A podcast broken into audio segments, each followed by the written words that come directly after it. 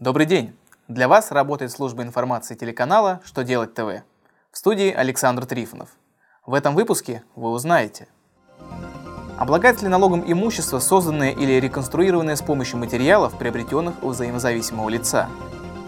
На что разрешат потратить мат-капитал, не дожидаясь трехлетия ребенка? Кому не будут платить пенсии? Итак, о самом главном по порядку.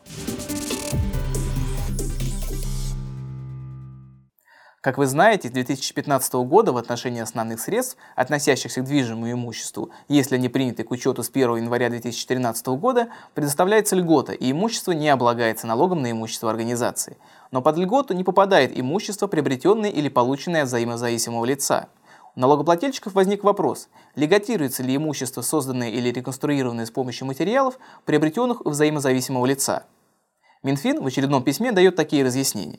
Если основное средство изготовлено из материалов, приобретенных после января 2013 года, то оно не облагается налогом, даже если материалы приобретены у взаимозависимого лица.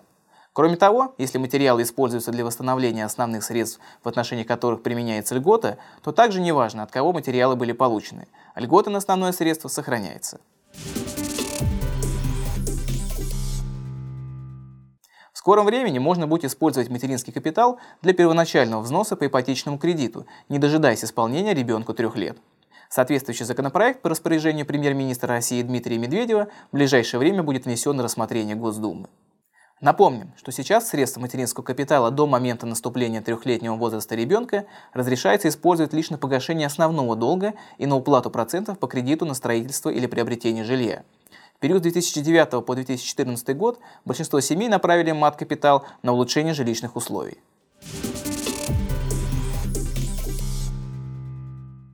Пенсионеры, которые переехали за рубеж и остались там на постоянное место жительства, могут остаться без своих российских пенсий.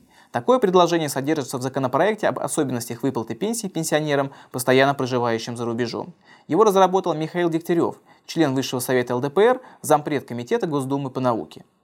В соответствии с документом, всем пожилым гражданам Российской Федерации, находящимся за пределы Родины, в течение 12 месяцев более 183 дней пенсии платить не будут.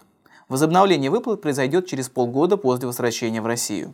Кроме того, лишатся пенсии пенсионеры, сменившие гражданство или получившие второе. На этом у меня вся информация. Благодарю вас за внимание и до новых встреч.